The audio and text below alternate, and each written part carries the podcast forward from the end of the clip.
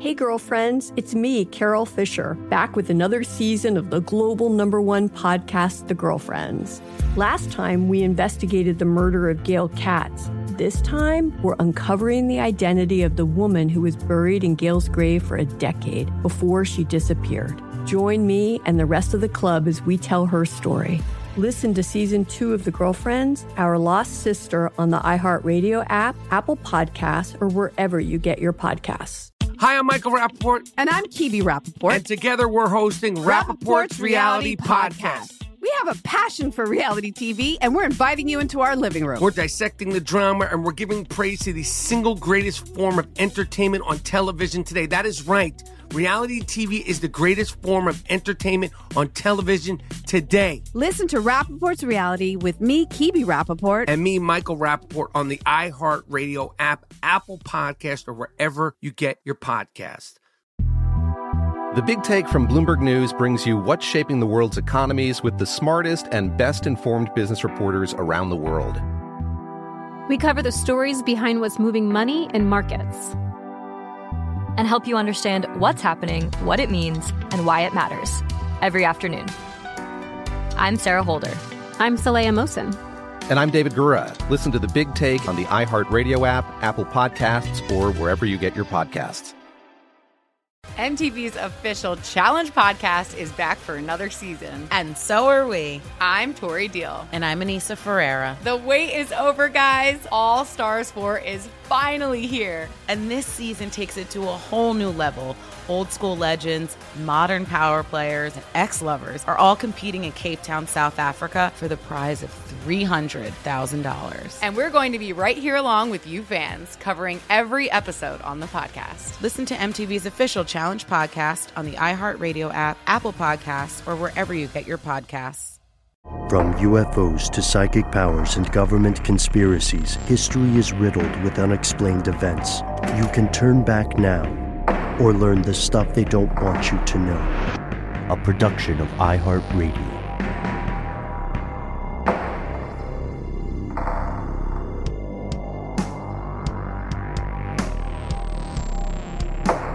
Hello, welcome back to the show. My name is Matt. Our colleague Noel is on an adventure today and will be returning soon. They call me Ben. We're joined as always with our super producer, Paul Mission Control Decant. Most importantly, you are you, you are here, and that makes this the stuff they don't want you to know. Matt, Matt, we're going yes. old school with this one. Yeah, we're talking about a TV show that I haven't thought about in years. Ah, Thunderbirds. Wait, I thought we were talking about the iconic Ford car, the Thunderbird. Oh, shoot. You know what? It's not that. It's the Thunderbird uh, fighter jet. Oh, That's what we're talking right. about today. Okay. All right. Well, now that we've figured out what today's show is about. Let's continue. like jokes aside, this is this is a weird one for us because every so often we run across something that strikes all of us uh, with this sudden revelation. Like, why have we not ever done an episode on this? Why haven't we talked about it? A Thunderbird if you are not from the US or you're not familiar with cryptozoology, is a very a very old myth. It's a part of folklore for multiple indigenous communities in Canada, in the modern day US, and in South America as well. This is an ancient, ancient story. Like it's up there with the uh. Remember when we when we kind of, I would say, solved the mystery of the legend of the red-haired giants? Yeah, kind yeah, yeah. yeah, we, you know, we didn't get quite to the bottom of it, but we figured out some stuff. Go yeah. listen to that right now if you have a chance. Yeah, yeah, yeah. Spoiler alert. Um, giant depends on the perspective of the perceiver, right? So your mileage may vary. I, am just saying that Shaquille O'Neal's idea of what a giant is probably very different from like a um, a shorter person's idea of a giant. So mm-hmm. This also reminds me, Matt, of the of the stories of sea monsters when we when we found out that when we found out that yes, uh, colossal marine creatures probably did attack wooden vessels at some point. But the thing that they don't tell you when when they're sharing those stories is that those wooden vessels were much smaller than than you might think looking at woodcuts or uh, lithographs. But here are the facts. We got to talk about the legend of this thing. And as we as we go into this, I wanted to I wanted to ask you, Matt, what is like the biggest bird you have seen in person? Mm. Well, you know, I've been to many a zoo uh, since I have uh, a child. Mm, there are some very interesting storks that exist at the, I believe it's at the Atlanta Zoo. They have these very strange, I think they're called shoehorn, maybe storks. Maybe that's wrong. Somebody will have to look into it. They have very strange looking large beaks. Like the beaks shouldn't be attached to a creature of that size because they're not massive birds. Um, but they are very, very large. I've also seen uh, some emus, which are flightless birds. Uh, so that doesn't really count for today. Maybe let's go with the biggest bird I've ever seen was in my backyard, and it was some kind of stork, like uh, like water creature that had a very large wingspan. Okay, a stork or a crane or a heron or something yeah. like that. Yeah, those things are those things. Those birds are amazing. I I believe um, I'm having a hard time. I was thinking about this. I'm having a hard time nailing down the biggest bird I ever saw. And I guess, like you did, I would categorize flightless birds slightly differently. You know, a shoebill or an ostrich. I think they're in a kind of a class of their own. Uh, the there are a couple of vultures that are native to our home state of Georgia, the turkey vulture, the black vulture. And I've seen a turkey vulture before, I've seen a group of them. And got to be honest, if you're not expecting it, it is an uncool thing to see. They look like ne'er do wells. They're just yeah. hanging out like they it like if birds smoked cigarettes, turkey vultures look like they would hang out in an alley and like pass around a cigarette. You know, just over a sketchy. dead carcass. Mm-hmm. Yep, yep. And uh, oh man, there, there are a lot of there are a lot of things about those birds in particular that humans would probably think is is gross, like the way they purposely vomit on their feet, the fact that they can eat almost everything. Uh, turkey vultures usually weigh about five pounds, which sounds really small until you consider that their wingspan is something like six feet, which is nuts. Uh, and you can imagine if you're not an ornithologist or you're not an amateur bird watcher, if you have an experience like Matt or I have had, and you unexpectedly see a large bird, your first thought probably isn't, what's the taxonomy there? Your first thought is something like, holy smokes, that thing is huge. Yeah. Don't want to hang out with it. you're, you're absolutely right. And it's for my eye, it's very difficult to tell the features of, say, a bird's head when it is, if it is just taking flight near you, or even like at a significant distance, just seeing the wings. That's really what my eye focuses on. And then, you know, attempting to figure out what kind of bird it was. Was that an owl, maybe? Was that a hawk? I, I like that for me, my mind doesn't work that way because, as you said, I'm not an ornithologist. I don't have that special knowledge. And for anyone just experiencing that in a moment, especially, or just wings, large wings going overhead, it may be very difficult to look up and say, oh, that was a, you know, condor. Right, right. And condors as well. Uh, even before we figured out that they were uh, reproducing asexually, condors were already amazing creatures. Uh, and kind of scary, you know. If you if you like uh, our colleague have a have a fear of birds, then of course you don't want to kick it with them, and that's understandable. You know, birds are an important part of the ecology of the world, but they're not for everybody. You know, uh, a lot of birds aren't particularly cuddly nor pro-human, and you can't blame them. so, I have so seen no, some owls yeah. recently yeah. that were very cuddly.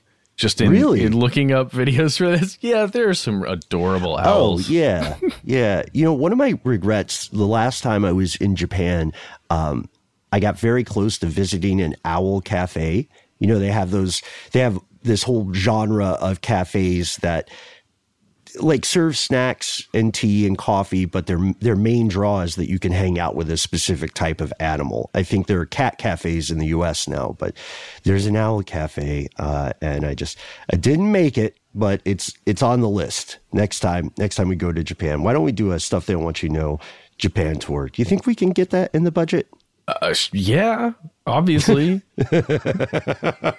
I don't know. we'll see. We'll see. But but for now, let's dive in. So we know that a lot of folklore, especially the ancient legends, are attempts by communities of the time to interpret the world around them. That's why that's why so much folklore uh, attempts to explain the behavior of animals right? Because we have to remember this is before the era of television. In many cases, this is before the era of the written word. So folks were living much more closely to the natural world. And it's no surprise then that they would have these explanations about things that at times seemed inexplicable. If you look at the stories of indigenous American communities, especially in the Pacific coast area and the Great Lakes, you'll see that many have these surprisingly similar legends about enormous predatory birds, like birds that will eat you, even yeah. if you're the size of Shaquille O'Neal. Yeah, yes. Well, and they have uh, many of them have special powers, like paranormal like powers. In several of the legends, I saw the description that the their wings are so large and powerful when they flap. Uh, thunder or lightning was associated. I think thunder, right? Like yeah, hence yeah. thunderbirds, right? uh, but then also, you know that if you see one in the sky, perhaps the lightning that you're seeing is actually emanating from the thing's eyes and and not from the sky itself, but this bird is creating it. Right, right, and that the water falling from their bodies may may be the origin point of rain or hmm. floods. Mm. Uh, that they are harbingers of storms or harbingers of other natural phenomena, including earthquakes. In the lore of the Passamaquoddies, there's a story of two people who run into an actual thunderbird because they are on a quest high into the mountains to discover the source of thunder, of thunder and lightning. And they find that it is a huge bird and it's Whoa. not a particularly cool bird. These things were treated like Godzilla in the folklore. You know, Godzilla has now in the recent films, Godzilla has assumed kind of a nature spirit status. Like Godzilla is a protector. It's not necessarily a villain. It's just so big and so powerful that humans are insignificant uh, in its to its existence, and that's kind of like what a Thunderbird was or how it was treated.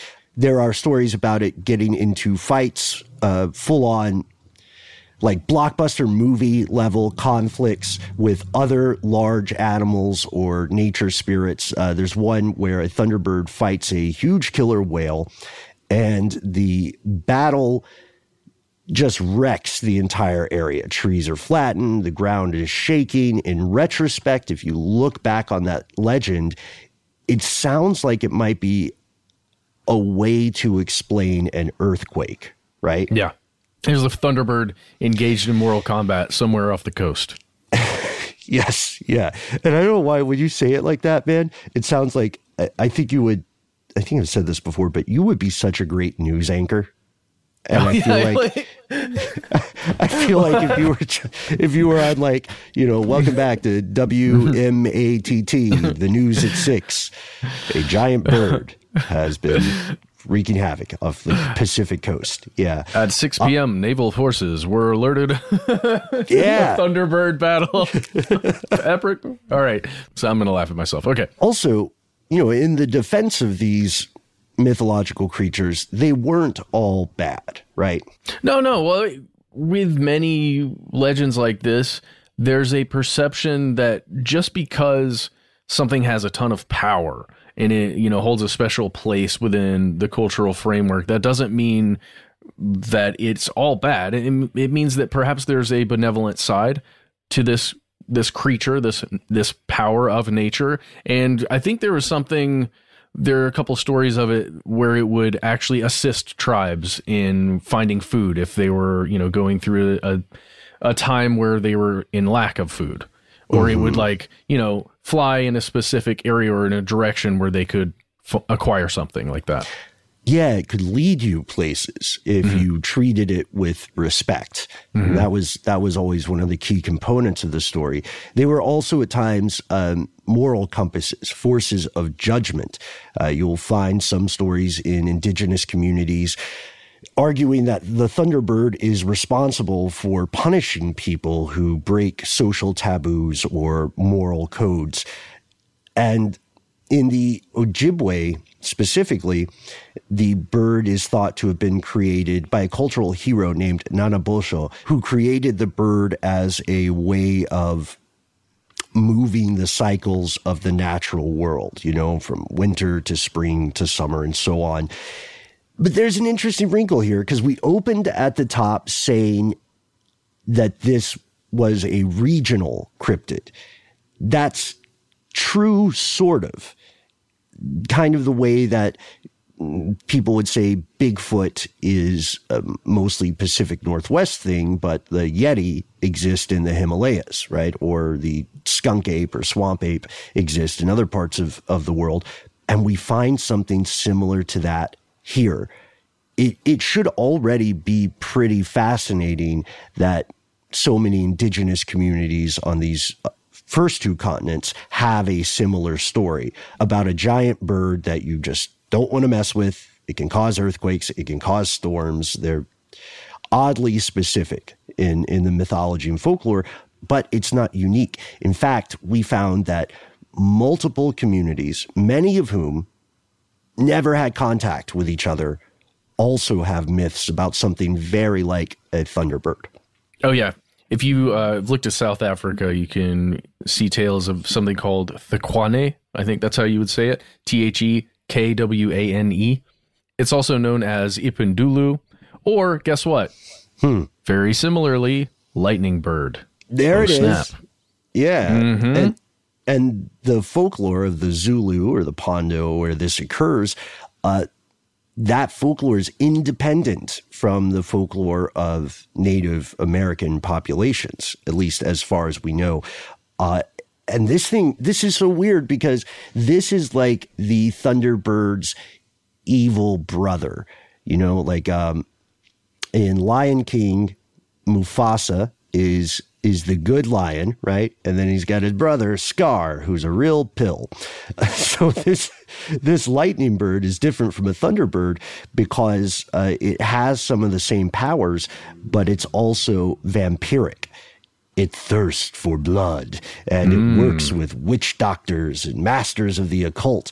It attacks them. It can also, side note, transform into a very attractive male human to seduce women. Uh, and the rubber hits the road in the world of folklore sometimes. There have been cases where murders are committed because somebody suspects that a, a person is in fact a lightning bird in human form. That's actually happened. It's not a joke. It's it's a tragic thing. Um, of course, those explanations don't hold up in court, and we still we still have, I think, some more stuff to dive into in the role of witchcraft accusations on the African continent specifically, you know, and the Mediterranean as well. But but yeah, long story short, there's there are tons of stories about things that are very much like Thunderbirds across the world, even if they're not called specifically Thunderbirds. In Chilean and Argentinian mythology, uh, in Maori mythology, you find similar things. And the Maori case is really interesting too because of the preponderance of large flightless birds in that part of the world. And I don't know about you, man, but I, I, I don't trust flightless birds. Uh, yeah, I don't know. I don't know if it's a matter of trust for me. There's just something off about them. I mean, you know, just I think it has something to do with just having large wings still. If you if you look at an emu or something like that or an ostrich and you see its giant wings that it can stretch out the way another bird can, but it just hangs out with them. Like it's almost like it's got its hands in its pockets all the time. You know? there we go. I don't know. It just weirds me out. I've been I've been watching or looking into this. I was watching videos of people who have rescued large flightless birds and seem to form affectionate bonds with them, but it's still crazy. Yeah, there's something uncanny about it. It just feels it feels very much like they are from a different world or a different time. And we didn't even mention their long necks, Ben. Oh no, really yeah, long necks. Uh, it's so weird because you can okay. see people petting them and they have like their necks will like crane around the shoulders or they'll snuggle up inside of someone. It's, I don't know, man. It's like a fun doodle with a head. Uh, like the okay. pool toy, but it wants you to die. I, anyhow, uh, we've we've set the scene just establishing that these legends exist that multiple groups who were not in contact with each other have discovered or propagated stories that are often beat for beat very similar. So let's pause for a word from our sponsor, and then we'll see what we can suss out between the fact, the fiction, and the folklore. Hey, girlfriends, it's me, Carol Fisher. I'm so excited to tell you about the brand new series of The Girlfriends. In season one, we told you about the murder of Gail Katz at the hands of my ex boyfriend Bob. At one point, a woman's torso washed up on Staten Island and was misidentified as Gail. She spent nine years in Gail's grave, and then she just disappeared. It's almost like it's become this moral obligation to find her. And that's what we're going to do find this missing girlfriend and tell her story. With the help of some of your favorite girlfriends from season one, like my producer Anna. Oh my God. My friend Dr. Mindy Shapiro Hi, it's Dr. Shapiro, and I'd like to speak with the deputy medical examiner. And of course, Gail's sister, Elaine Katz. Having no closure, it kills you. Join us as we try to solve a 35 year old cold case. It's not going to be easy, but it's going to be one hell of a ride. what? I can't believe this. Listen to season two of The Girlfriends, Our Lost Sister on the iHeartRadio app, Apple Podcasts, or wherever you get your podcasts.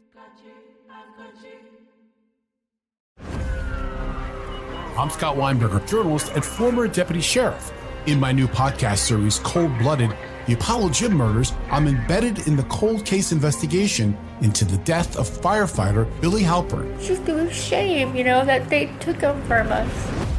Experience this investigation in a truly unique way, knocking on doors, uncovering new evidence, including the DNA of a potential killer. Uh, my name is Danny Smith. I'm a detective uh, with Miramar Police Department. This is Scott Weinberger. We're actually reopening an old case, and your name came up. Untangling secrets that may reveal the answers to not only one murder, but almost a dozen I thought they were going to kill me. So I kept my mouth shut and I didn't say anything. All these years, I didn't say anything. Listen to Cold Blooded, the Apollo Gym Murders on the iHeartRadio app, Apple Podcasts, or wherever you get your podcasts.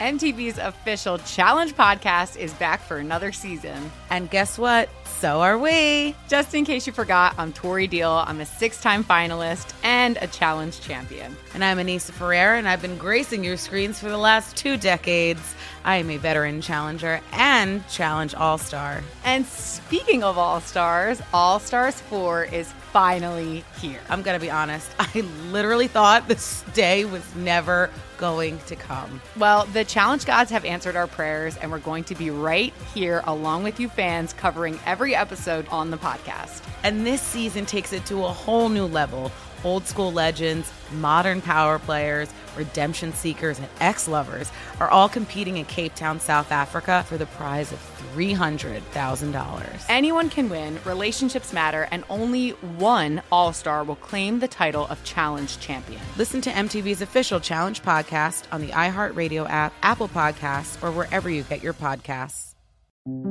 This is Neil Strauss, host of the Tenderfoot TV True Crime Podcast, To Live and Die in LA I'm here to tell you about the new podcast I've been undercover investigating for the last year and a half. It's called To Die For. Here's a clip. all these girls were sent out into the world and they were told try to meet important men try to attach yourself to important men The voice you're hearing is a Russian model agent telling me about spies sent out to seduce men with political power. The war in ukraine is also being fought by all these girls that are all over important cities For the first time, a military trained seduction spy reveals how the Russian government turns sex and love into a deadly weapon. If you want to kill your target, it's easy. You just seduce him, take him somewhere, start having sex, and then he's very vulnerable, so you can kill him easily. To Die For is available now. Listen for free on the iHeartRadio app, Apple Podcasts, or wherever you get your podcasts.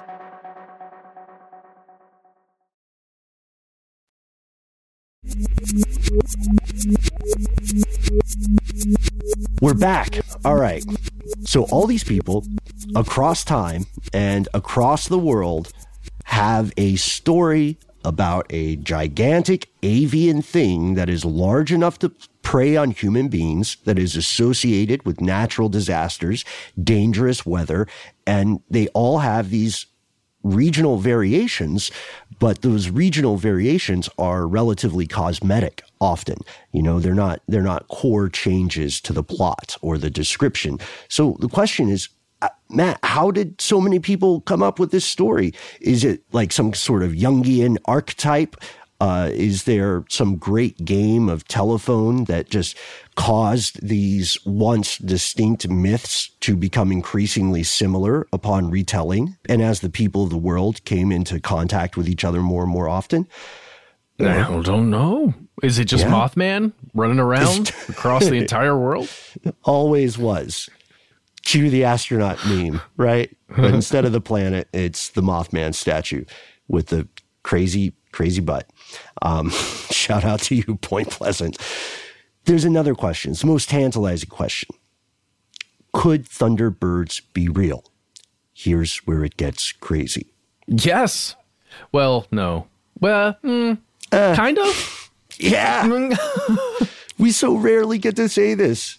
Yes, the more you look into it, the odds are that these stories are based in fact or some version thereof. You'll find historians speculating that indigenous communities originally based these legends on the discovery of pterosaur fossils, like the large flying reptilian looking things with a scythe like heads. Uh, there are folks, uh, there are historians like uh, Tom Holland, not the guy who plays Spider Man. Oh, okay. He, he- he's too busy. Uh, Adrienne Mayor, who have made a, it's like a speculative case. There's conjecture, but it, but it's pretty pl- plausible. You know, like imagine we're living thousands and thousands of years ago, and we're out walking around, we're hunting something or migrating somewhere, and then boom, we literally stumble across the giant bones of a long extinct creature. Uh, the pterosaur, by the way, was extinct since has been extinct since the late Cretaceous age, which was around 66 million years ago. So we wouldn't have known what this looks like. We just found these enormous bones. What do we do? Well, yeah, and I man, I was reading so much on this Ben just about bird bones themselves and and how even a you know a pterosaur is a dinosaur, right? But is a flying dinosaur and had likely I look, this is just me remembering what I read, but it would have slightly different bones than, let's say, a land walking dinosaur. The density would be a little bit different just for it to be able to take off and glide the way that it did. Um, those bones, because of their structure, they they don't stick around as easily and as well as a larger, denser bone would, and become fossilized in the same manner. Um, I, I just you keep that in mind. So like it is a rare thing to come across a pterosaur bone or set of bones, and then you'd have to be able to, you know, put those bones together in a way, or you'd have to have enough of them to actually resemble a creature, right? Uh, to make a picture out of what it could be. But uh, like just just think about that. especially if it's thousands of years ago, you find a bunch of bones that are kind of scattered in one place, but there's one that looks a lot like a strange skull that you've never seen before. I feel like that's the only way to like begin actually imagining what a creature could look like or be is if you find a skull. Yeah, yeah, because otherwise you might just find a very long humerus or something mm-hmm. like that. And you're like, well, this is a huge bone. It was, you know, you probably would have enough knowledge of the natural world to not think it was just a creature with one bone.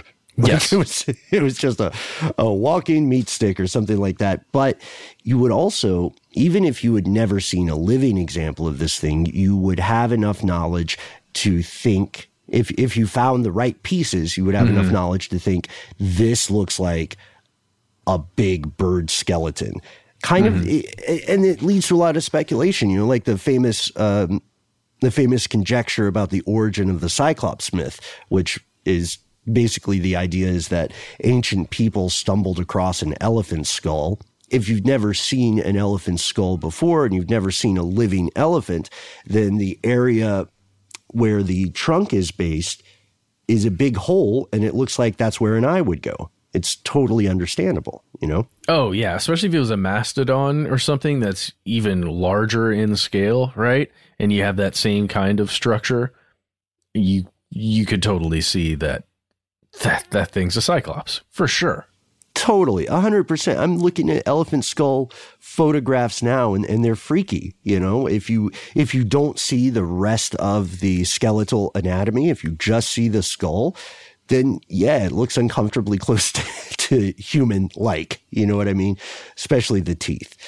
But Ugh. yeah, but that's it's quite possible that that's what happened, that indigenous communities stumbled across an, as you said, very rare find of something like a pterosaur and thought there are giant birds around. We need to watch out. And there's another complicating factor, which is this. You've, you've just had this extraordinary experience, a once in a lifetime thing now you are hypersensitive to everything that happened before that discovery during that discovery and after that discovery. It could be plausibly attributed to the creature itself. So maybe maybe we're out there, fellow conspiracy realists, millennia ago, and we have just survived an astonishing and dangerous storm. You know what I mean? The sky was lighting up, the land was flooding, the earth was shaking, and then in the aftermath, we find this strange skeleton. It, it, then it's totally reasonable for us as rational people to assume that the two events are related, right? Like this storm had something to do with this creature. So it's a big bird, but it also has weather powers. yeah, well, it's possible. Yeah. Just, just smashing two instances together like that's very common in humanity, right? That's just what we do. Yeah. It's, it's, it's a hot, it's a hot thing. It's like what all the cool people are doing. Uh, this still doesn't explain everything because the Thunderbird, as depicted in mythology, is often like clearly avian. It's got feathers, right? Mm-hmm. So, how do we explain the specificity here these stories, is our big reveal, these stories could in fact be based on real life encounters with actual kaiju like birds. That's nuts. There, there was a real thing. There were these real, enormous, and quite dangerous birds that today are known as teratorns or terror birds terror birds. Mm-hmm. No. yeah. Uh, ben, you you found some very interesting research for this specific thing, teratorns, and I man, I went down a deep rabbit hole of looking at these things. There were two, I think, species that were focused on in at least some of the some of the writing that was there, and man, they're huge. They're these giant birds of prey. You know what that means? They eat animals they eat other things. They fly around animals. yeah, yeah. uh, and they were they ranged from gigantic, essentially, this is how I would describe it, to you know a, a large bird. But, but like they got pretty dang big. Uh, my gosh! So there's one species called the Argentavis magnificens. yeah, Magnif- super humble name. Yeah, sorry. Yeah, magnific, magnificens. I don't know how to say scientific words, you guys. Magnificence. Yeah. Sure, sure. It has something to do with silver because of the argent. Anyway. Yeah, this is on the extreme end of the spectrum, right? These these teratorns, um, in the taxonomic sense, they they would be described as a family. Like you said, they range in size and behavior.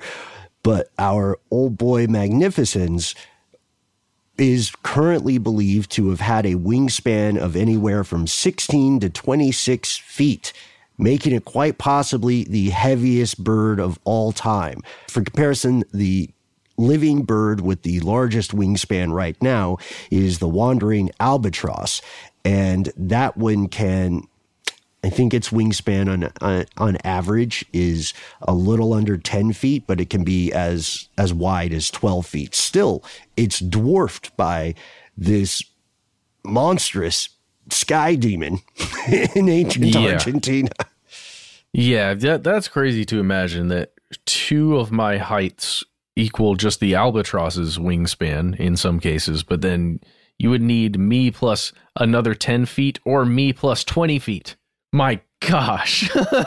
yeah, yeah, like I, that's and this this size, this question of size is going to be another another important component of of our investigation here. So yeah, you're absolutely right, dude. And I am this is not a ding on any of us or anybody listening to the show, but this bird if you ran into it and you were unarmed would absolutely mop you it, it would demolish a single human in like a PvP fight, and it would not be a close call.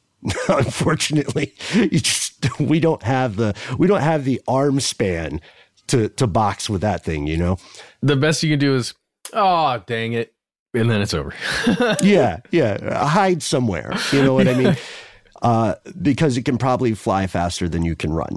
So the biggest question here is could this thing, we know they are real, we know teratorns did exist, could they have met human beings at some point? This is similar to the conjecture about Homo floresiensis and Australopithecus, right? Who uh, Homo floresiensis are the so-called real-life hobbits. Uh, we did a did an episode or two on them.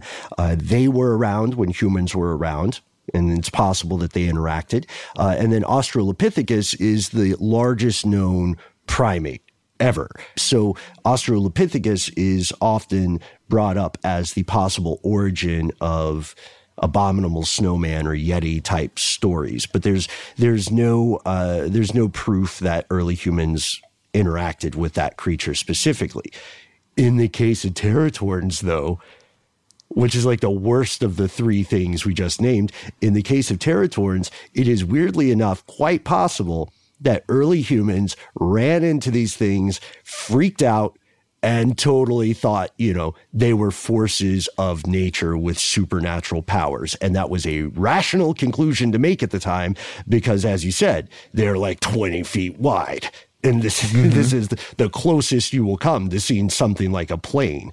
Uh, we know that their fossils have been found uh, in various spots across both continents. Yeah, and they they're thought to like weigh 150 pounds, 160 pounds sometimes. I mean, that's insane to think about. My understanding, Ben, is that they lived around six million years ago. Is that is that about right? I I, I just don't know. I found that on some BBC article, but I, I don't know. I don't know if that's true or not. Yeah, it depends on the specific type of bird you're talking about, you know, okay. because some went extinct earlier than others, some were around later. And right now, experts are still trying to figure out what comprises a different species of a, a. And because, like you said, the bones are incredibly fragile, we don't know exactly when they went extinct. Uh, the the closest people can get is that um, a few specific types are believed to have gone extinct at the end of the Pleistocene, which is about ten thousand years ago.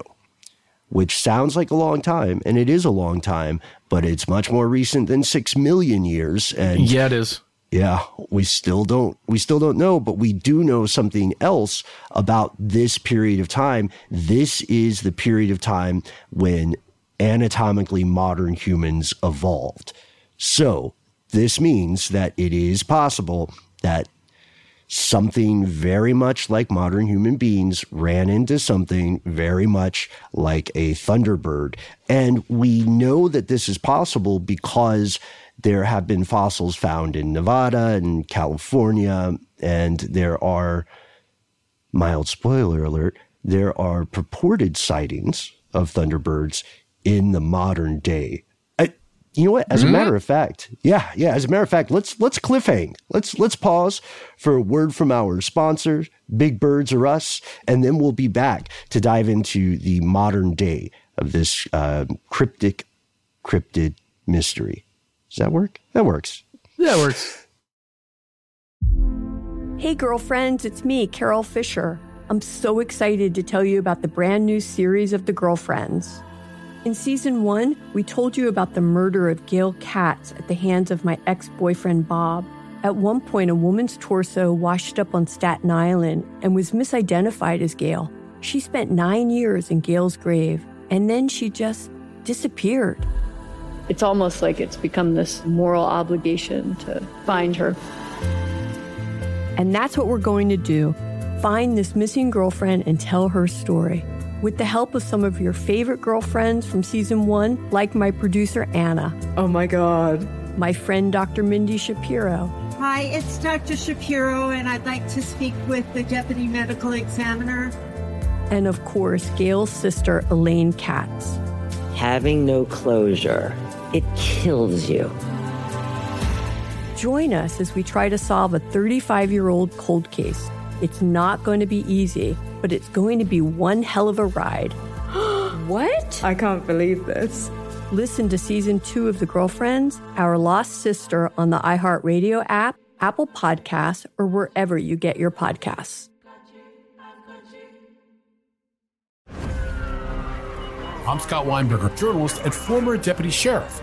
In my new podcast series, Cold Blooded The Apollo Gym Murders, I'm embedded in the cold case investigation into the death of firefighter Billy Halpern. It's just a shame, you know, that they took him from us. Experience this investigation in a truly unique way, knocking on doors, uncovering new evidence, including the DNA of a potential killer. Uh, my name is Danny Smith. I'm a detective uh, with Miramar Police Department. This is Scott Weinberger.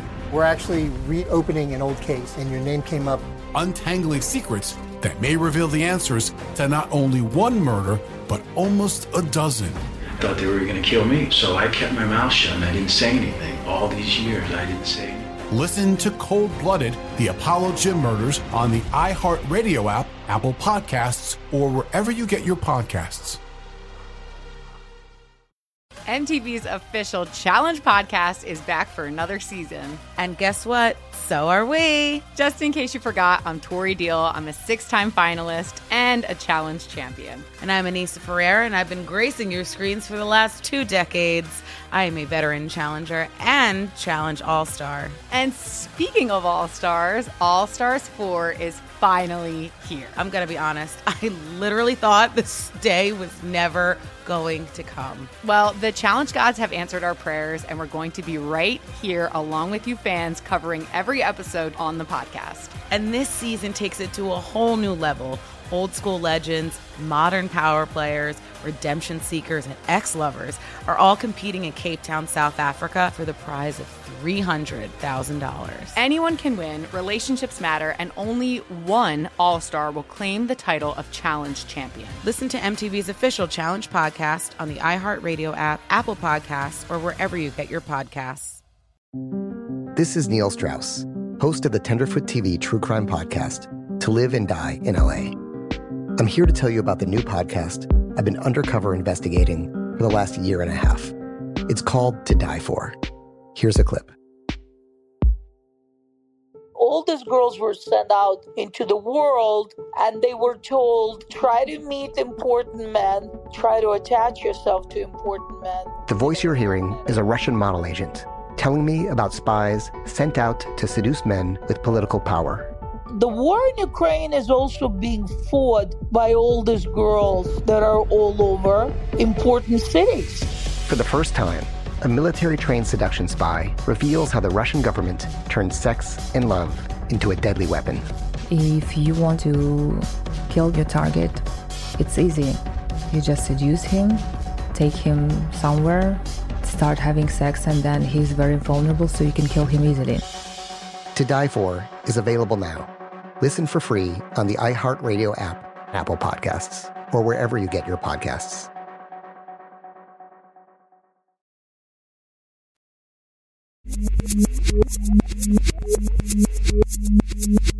All right, we've returned. So, today, the vast majority of experts in fields like biology, ornithology, paleontology, etc., all agree that these creatures are definitely extinct. They were around at some point, but right now, if you are walking in the wild of North America, you don't have to worry about a 20 foot bird attacking you. It's it's correct. Uh, I mean, thankfully, and that that applies to these birds. It also applies to the dinosaurs we mentioned earlier, right? The pterosaurs. Um, but there are a couple of weird things going on. Uh, we talked about the bird skeletons and their fragility, which is something that we really have to think about. There is some interesting stuff going on in the La Brea tar pits, though, where Yeah. they have found some very, like many instances of these. f- Uh, I don't know. I almost want to call them like uh, flying reptiles, but they're you know they are giant birds.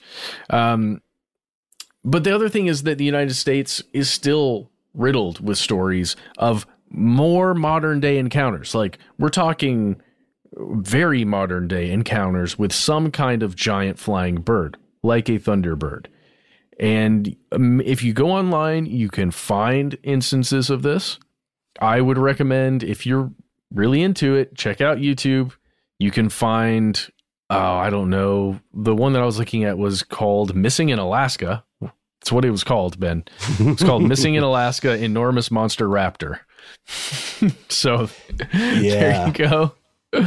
Um, there's another one, I think, from a, a group called Shiver Paranormal Documentaries. There's a whole thing about Thunderbirds there, where in Pennsylvania, people saw something and then have eyewitness reports of a giant flying bird. Right. Yeah. And these are not the only cases. It's it's strange because these sightings have occurred sporadically and cyclically throughout the history of the U.S. Uh, for instance, you may have heard of the newspaper article from the Tombstone Epitaph in 1890, which describes how two local ranchers killed an enormous winged monster, they called it. And in that article, uh, the animal is described as looking like a large alligator. And there are some crazy claims about how big it is, that its head alone is eight feet long, that it has these thick, almost translucent wings with a wingspan of 160 feet. That's what kind of nuts. Yeah. I thought 26 was real, real big. Yeah, yeah. so then would that I mean the implication there would be for the true believers would be that they had found a relic population of pterosaurs, right? But the problem is that newspapers at this time were notorious for embellishing or outright fabricating stories, you know, like the idea of an ancient civilization hidden in the Grand Canyon. Um, It was just, it was a way to push the papers. So we can we unfortunately have to discount a lot of the stories from that era or just enjoy them as stories, as works of folklore and fiction. But what about the more recent stories? I love that you mentioned Pennsylvania and Alaska because it, these things are, these accounts are much more recent than you might assume. Uh, there, there's one case which is probably the most famous one right now, that occurred in 1977 in Lawndale, Illinois. We'll set the scene for you. There are these three kids. They're young, three boys, um, around like 10 years old. They're out playing in the yard. And then all of a sudden, in the distance, I, I don't know what they sounded like. It may have been like waka waka waka or quack quack. yes. Oh man. No. they were bird sounds, right? That's that's what we need. That's to- what we're getting to at. They were probably bird sounds. yeah. Uh, so so what happens? What happens?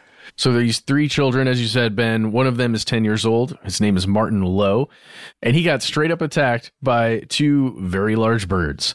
One of them, at least according to the story, temporarily picked him up, carried him quite a distance, about 30 feet.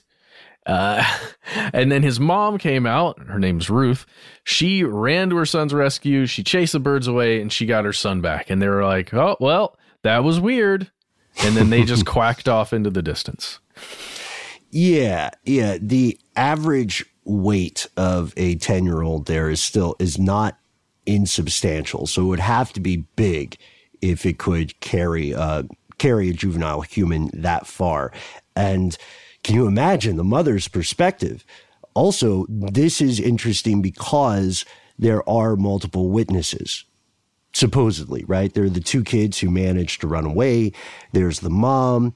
Uh, she she and her son and the witnesses also had pretty dis- decent specific descriptions of the birds. They had white rings around their neck. They're consistently described in terms of their plumage, their claws, their talons.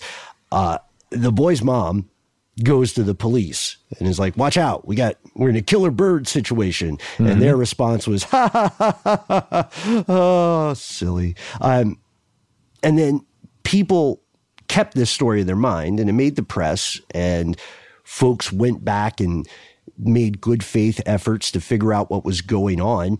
And a lot of the experts have agreed that the poor, unfortunate Mr. Marlon Lowe was attacked not by a thunderbird, but by turkey vultures, or possibly an Andes condor, which is That's uh, exactly the image that I had in my yeah, head when you said yeah. the, the white ring around the neck. hmm And it, it's possible, maybe, that those things were out there in Illinois, but um, but possible isn't the same as confirmed.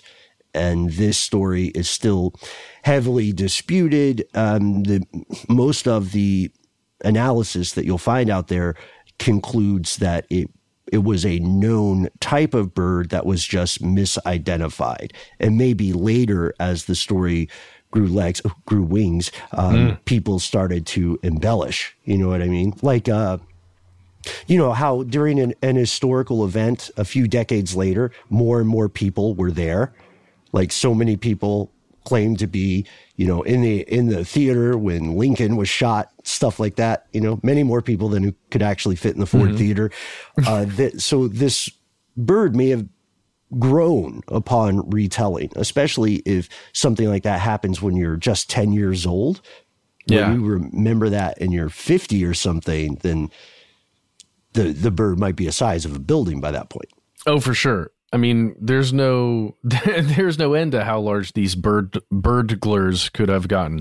You know? Yes. Uh, so, but it is weird to think like an an Andean or an Andes condor, an Andean, I think is where I've have seen it written a couple of times, but that's in Peru. So there's it's very unlikely that thing was out there in Illinois, as you were talking about, Ben. And the other one would be, you know, if there was the other condor, it's in California, the o- other mm-hmm. known condor species. Then if it's a turkey vulture, it's probably not in that area either and not quite large enough, it doesn't seem, to pick up a 10 year old. Man, Yeah. it just, sorry, I'm just going to keep thinking about that one. Because what one of my fears as a child, I remember having that thought of a large bird or an owl or something like picking you up. And I think it has to do with some, there's some pop culture movie or, or reference that I just can't recall right now where a child gets picked up by a flying creature and it's just horrifying. So uh, write in if you can remember what that is. Yeah, yeah. This is a little bit about the Andean condor, why it makes such a good theoretical culprit here. Like Yeah. you said, the, the description as it stands today of that incident in 1977 does seem to match an Andean condor.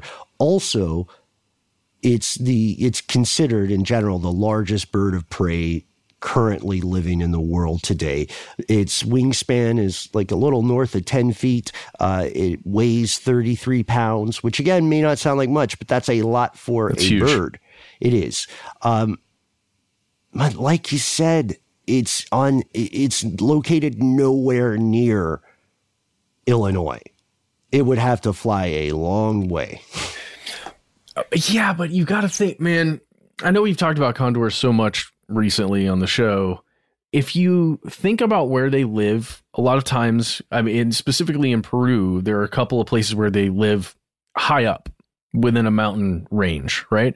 And they use those they use those mountains to their advantage because they are so big to be able to fly because of the the air kind of going up the mountain. They're able to use that to coast, right? They're not these big flapping birds. They're the kind that you see just it looks like an airplane or something flying over. I'm imagining the ancient myths and some of the myths that were generated with these large birds and I'm seeing I'm imagining in this mountain range out in Peru a thunderstorm coming through or something and just seeing uh condors making use of the air movement that's occurring because of the storm that's blowing through and just associating that image with that giant bird and the power of the storm. And probably the same thing on the Pacific coast of the United States with the California condors. Absolutely. I think that's a great point, man. And if, you know, we would be able to build an even better case if there was something in the Thunderbird legends about throwing up or uh, urinating on oneself because the Andean condor has the dubious superpower of urohidrosis, which What? is it's a thing that some birds do where they defecate on parts of their legs to use the the fluid as a, a cooling device. So they'll have their legs will often be streaked with buildup of uric acid. I know it's gross, but I'm saying that if the Thunderbird legend was like this thing is huge, it eats people, it causes storms and lightning, also it pees on itself, then we could be like, oh, it's it's probably something like a condor that got exaggerated. Uh, turkey vultures also. Uh, so I know. so I know. messed up, dude. It didn't make it in. didn't make it into the the final cut of the folklore. Which I, I wonder. You know, you have to wonder like what, who determines what is canonical in in this folklore. Oh, I want to see that as a sketch or something, Ben. I'm sorry. Just like someone totally. really seriously describing the legend of the, the Thunderbird and at the very end. Oh, and yeah, it and pees on it everywhere. Uh, and turkey vultures will uh, vomit aggressively. It's like they're Hadouken. They can Oh, yeah. projectile vomit like 10 feet or something. It's the lightning thing. Makes sense. Oh, there you go. Okay. Yeah. No, uh, I think we'll defer to the judges, but I think that that's an acceptable answer there, man. Um, we do probably need to talk a little bit about more recent sightings as well. In Alaska in 2002, there were multiple witnesses who claimed they saw a huge reptilian looking flying creature that was incredibly distinctive and th- this story made it to the Anchorage Daily News. You can look up accounts of it.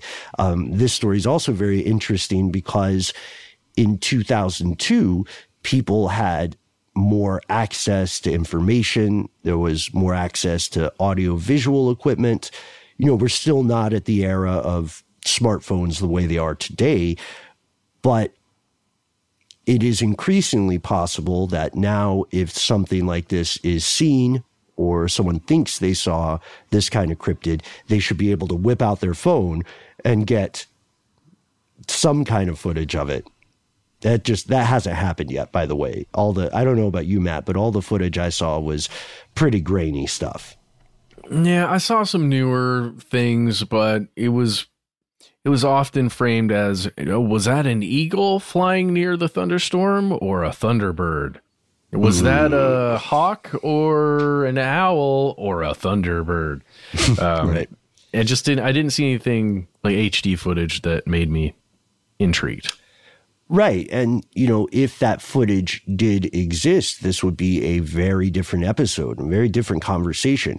Right now, this is still in the realm of folklore, speculation, cryptozoology, and legends. It seems, though, that, that there are some possible explanations to these stories. First, speculation based on fossils.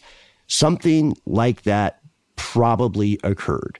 And we also have to note that the big problem here, just like many stories of large cryptids, is it's a problem of size. It is incredibly unlikely that a bird that large could exist in the US today without being discovered because it would have to have a wide territorial range. Uh, if the population was large enough to reproduce, then people would have seen it because its main mode of transport is flying through the air, which is a highly visible thing. Um, they probably would have hit a plane at some point. You know what I mean? uh, GPS, satellite surveillance. The U.S. is one of the most heavily surveilled countries in the world.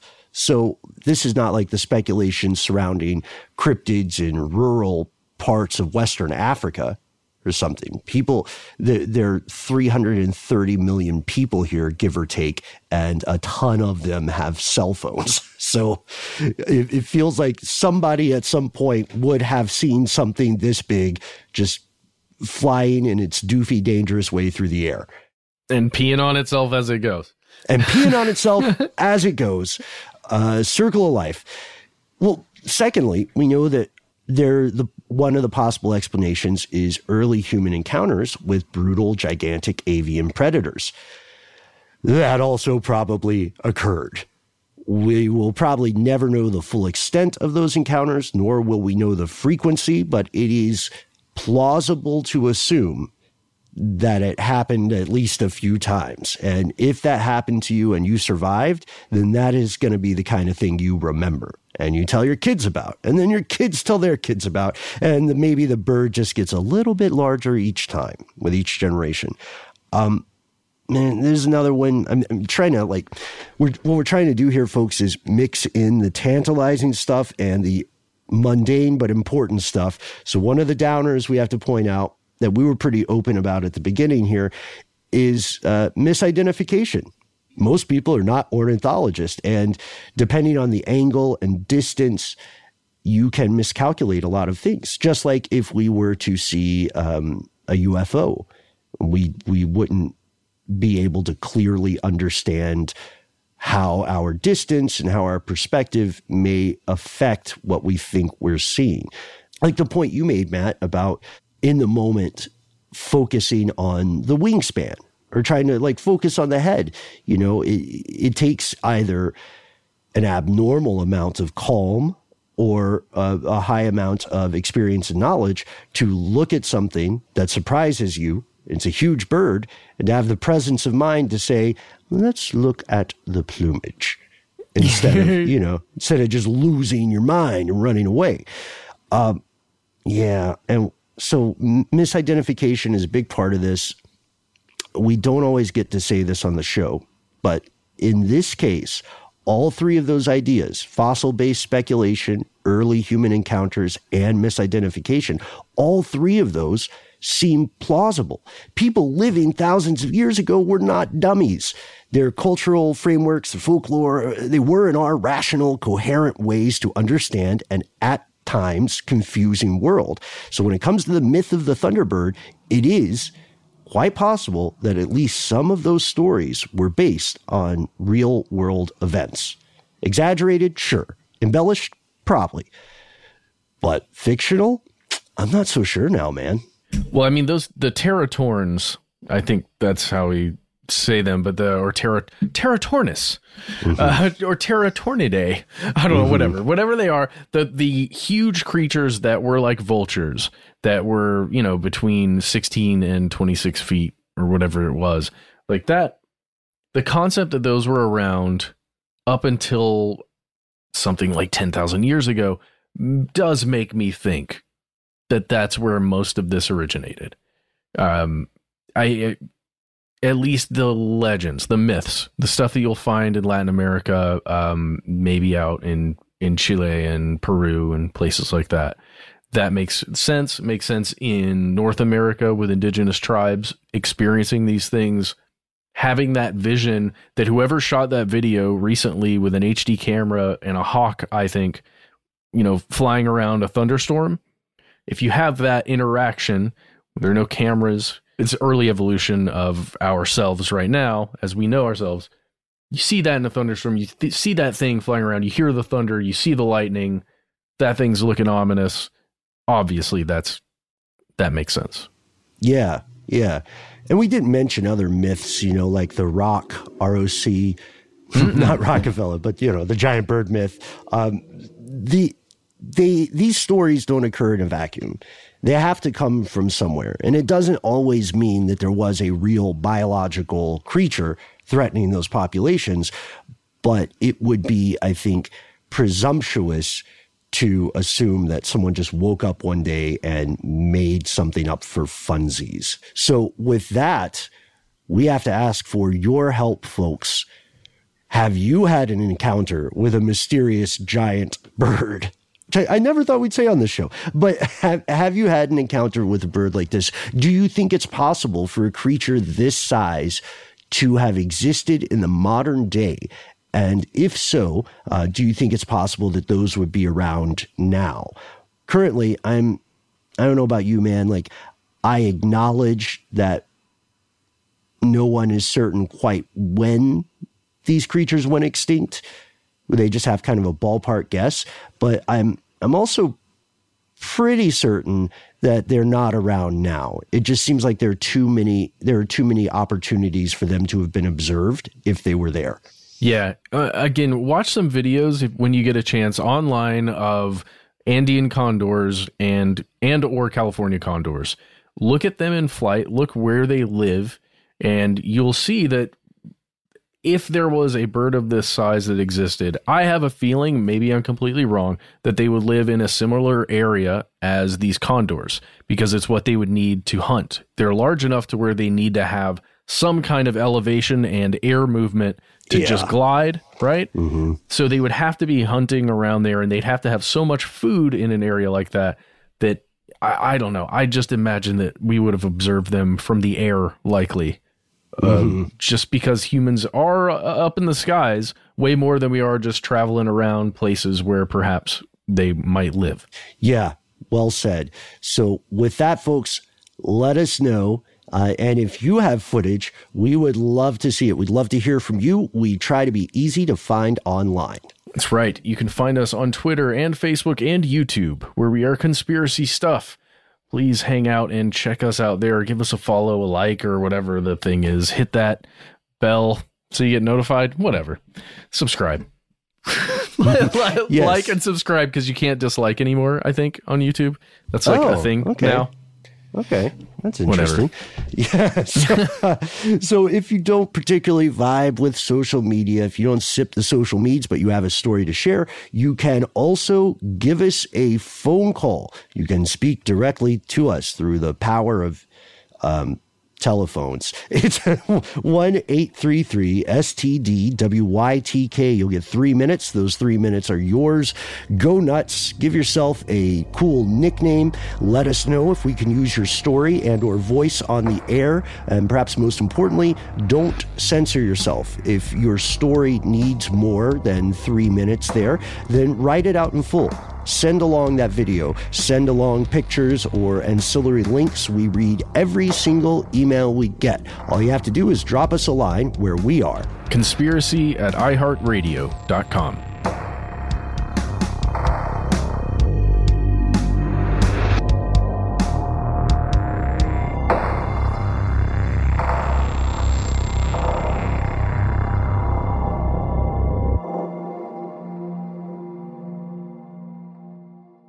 Stuff They Don't Want You to Know is a production of iHeartRadio. For more podcasts from iHeartRadio, visit the iHeartRadio app, Apple Podcasts, or wherever you listen to your favorite shows.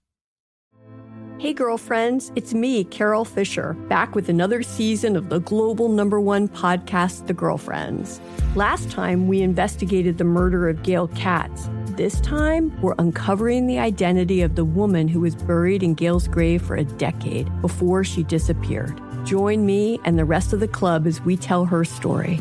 Listen to season two of The Girlfriends, Our Lost Sister on the iHeartRadio app, Apple Podcasts, or wherever you get your podcasts. Hi, I'm Michael Rapaport. And I'm Kebe Rapaport. And together we're hosting Rapaport's, Reality, Podcast. We have a passion for reality TV, and we're inviting you into our living room. We're dissecting the drama and we're giving praise to the single greatest form of entertainment on television today. That is right. Reality TV is the greatest form of entertainment on television today. Listen to Rapaport's reality with me, Kebe Rapaport. And me, Michael Rapaport, on the iHeartRadio app, Apple Podcast, or wherever you get your podcast. The Big Take from Bloomberg News brings you what's shaping the world's economies with the smartest and best informed business reporters around the world. We cover the stories behind what's moving money and markets and help you understand what's happening, what it means, and why it matters every afternoon. I'm Sarah Holder. I'm Saleha Mohsin.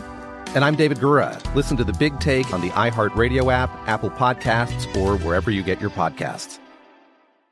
MTV's official Challenge podcast is back for another season. And so are we. I'm Tori Deal. And I'm Aneesa Ferreira. The wait is over, guys. All Stars 4 is finally here. And this season takes it to a whole new level. Old school legends, modern power players, and ex lovers are all competing in Cape Town, South Africa for the prize of $300,000. And we're going to be right here along with you fans, covering every episode on the podcast. Listen to MTV's official Challenge podcast on the iHeartRadio app, Apple Podcasts, or wherever you get your podcasts.